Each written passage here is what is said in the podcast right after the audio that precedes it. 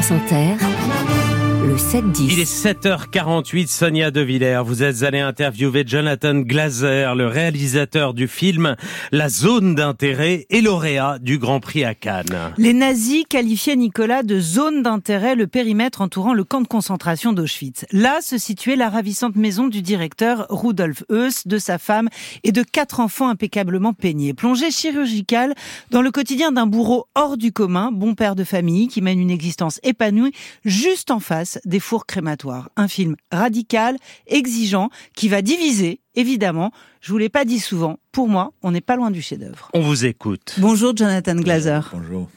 Euh, Rudolf Heuss, le vrai, a été condamné à mort après la guerre et avant d'être pendu, il a écrit son autobiographie. Est-ce que vous avez lu ce texte? I did. Oui, je l'ai lu. Qu'est-ce qui vous a frappé dans cette lecture?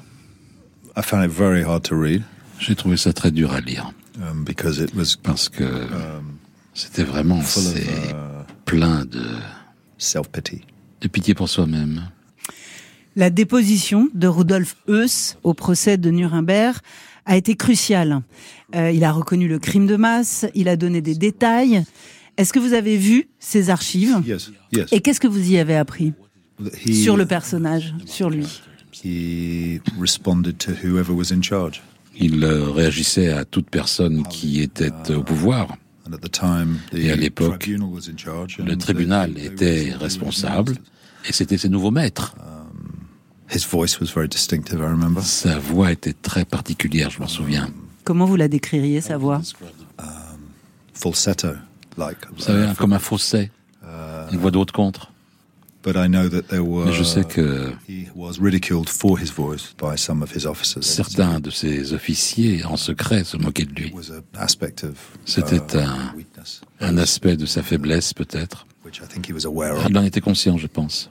Vous avez voulu tourner dans la maison, la vraie maison de famille euh, des Heuss, le directeur du camp. Euh, elle a été habitée après la guerre, cette maison. Avez pu, vous avez pu entrer dedans? I've been into it many times. Moi, j'y suis allé à de nombreuses reprises. Um, yes, it was. Oui. occupied. Elle était soon after the war Occupée rapidement après la guerre, Uh, people needed somewhere to live. parce que les gens avaient besoin d'endroits où vivre. Vous avez reconstitué la maison quelques mètres euh, plus loin. Mais pourquoi avoir éprouvé les, les besoins, le besoin euh, de tourner sur les lieux d'un crime de masse? Because I felt that Parce que j'ai senti que je savais que mes uh, premières impulsions, quand je suis allé à Auschwitz et que uh, j'ai pris cette décision de m'engager à faire un film sur Auschwitz. était que important Cet endroit était tellement important to me. pour uh, moi. And that I felt that I had to stage et je sentais que. Tout ce que je devais faire, je devais le mettre en scène aussi près que possible de cet endroit. Je savais que le lieu impliquerait le paysage, la rivière, la situation de la maison près du camp. La proximité était tellement importante. Cette horreur de, to de l'aspect domestique aussi proche du camp de la mort. Je pouvais le voir là, sur felt the place. need to be Et j'ai senti same le besoin d'être sur le même sol, bring actors to that place. de faire venir les acteurs à cet endroit. Mais c'est-à-dire que Auschwitz, c'est pas un musée, c'est pas un mémorial, c'est un lieu d'extermination. Et ça pose un problème moral de, de le transformer en décor de film, parce que c'est un lieu de mort. Yes, it is of course, but it's not. Um, Oui, bien sûr. I was there with seriousness, J'étais là avec gravité. So there is no way that the Auschwitz uh, En aucune façon, museum, le musée uh, d'Auschwitz, uh, me, directeurs ne m'auraient laissé uh, do what we did faire there. ce qu'on a fait Had they là-bas. not- had they not understood, s'ils n'avaient pas uh, compris that our task was a serious que notre and tâche a était faithful une, one and une tâche responsible. sérieuse et de fidélité et responsable. Um, but there's a huge responsibility. Mais c'est une grande responsabilité. course, and I was mindful of it every Et je l'avais à l'esprit à chaque seconde. We weren't in the camp. we Nous n'étions pas to the camp. dans le camp, nous we étions were- à côté du camp. Évidemment, c'est évidemment euh, ce qu'il y a de plus crucial dans le film, d'être autour du camp et jamais à l'intérieur. Edwige euh, Heuss, elle dit en rigolant, on m'appelle la reine d'Auschwitz. Pourquoi avoir filmé l'attachement viscéral de cette femme à sa maison? I mean, you're watching a woman who On regarde, on voit une femme uh, living her best life. qui vit le, le meilleur moment de sa vie. says it, it told me everything I needed to know about who she Ça was. me disait tout ce que je devais savoir au sujet d'elle the pour uh, me concentrer sur euh, on her gains, her, sur euh, ce qu'elle avait acquis, sa richesse, uh, son paradis, and the disassociation from the et la crimes dissociation des crimes que son mari to elle-même order pour pouvoir se le permettre. It felt to me like, um, Et cela me the semblait comme étant uh, le microcosme le plus grotesque uh, de, uh, de toute the cette abomination de la Shoah. Et, et donc, évidemment, de ce petit paradis domestique, on voit partout les cheminées du camp d'extermination. Vous avez aussi beaucoup travaillé sur le son.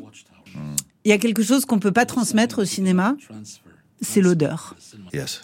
Est-ce que la famille Eus, les enfants, la femme, la grand-mère, est-ce qu'ils sentaient l'odeur des fours crématoires?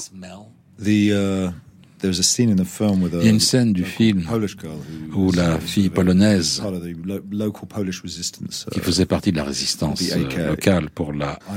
La- l'armée du peuple. 90-year-old lady. Je l'ai rencontrée à l'âge de She lived 90 in, ans parce qu'elle a uh, vécu two euh, à peu près à 2 kilomètres du camp. Um, Et- told me that people in her village Elle who dit que les gens de son village uh, s'évanouissaient dans les rues en raison de, de la puanteur. So the idea that uh, Et l'idée que la famille Huss ne sentait rien est tout simplement impossible.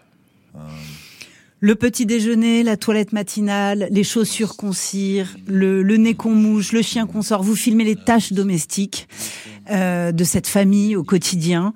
Euh, Rudolf et Edwig, eux, ils sont comme nous?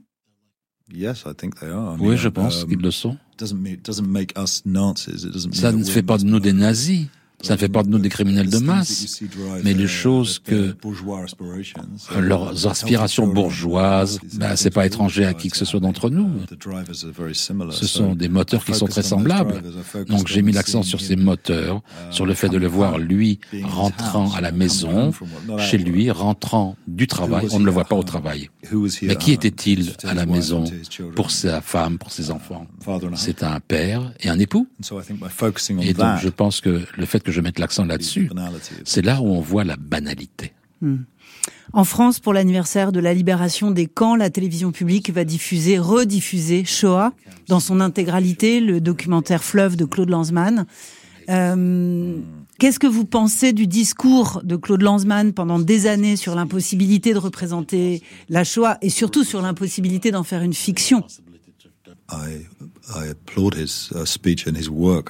Je soutiens ce qu'il a dit et son travail. C'est un sommet euh, sur ce sujet. Mais je sens également que qu'il est trop dangereux de d'ossifier, de calcifier la Shoah comme événement unique, comme quelque chose de non représentable. Ça a été fait par des êtres humains. Je pense qu'il faut continuer à chercher des façons de le représenter. Et vous, et vous avez revu la liste de Schindler parce que Claude Lanzmann avait trouvé ce film détestable, justement, en termes de représentation. Il l'avait trouvé scandaleux. Yes, I mean, I, it's an, I have a complicated relationship. Ah, j'ai une relation compliquée à ce film. But the effort I made was to not go down Et tous les efforts, mes efforts, c'est de ne pas aller du tout dans cette direction-là, de donner aucun pouvoir aux acteurs, pas les embellir, Non. pas de les fétichiser. Et je le vois dans les autres films, et ça, ça me gêne.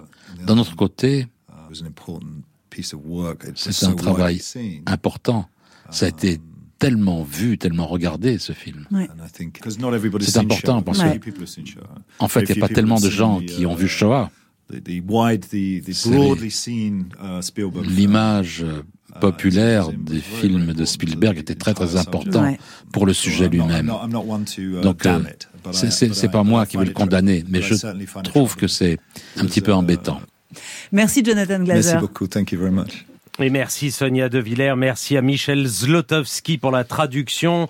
Jonathan Glazer est aussi à écouter ce soir dans l'émission Grand Canal sur Inter à 20h. Son film La zone d'intérêt sort demain au cinéma et c'est un film inter par ailleurs. Je rappelle, vous l'avez dit Sonia, que le chef-d'œuvre de Claude Lanzmann, Shoah, est diffusé ce soir à partir de 21h10 sur France 2.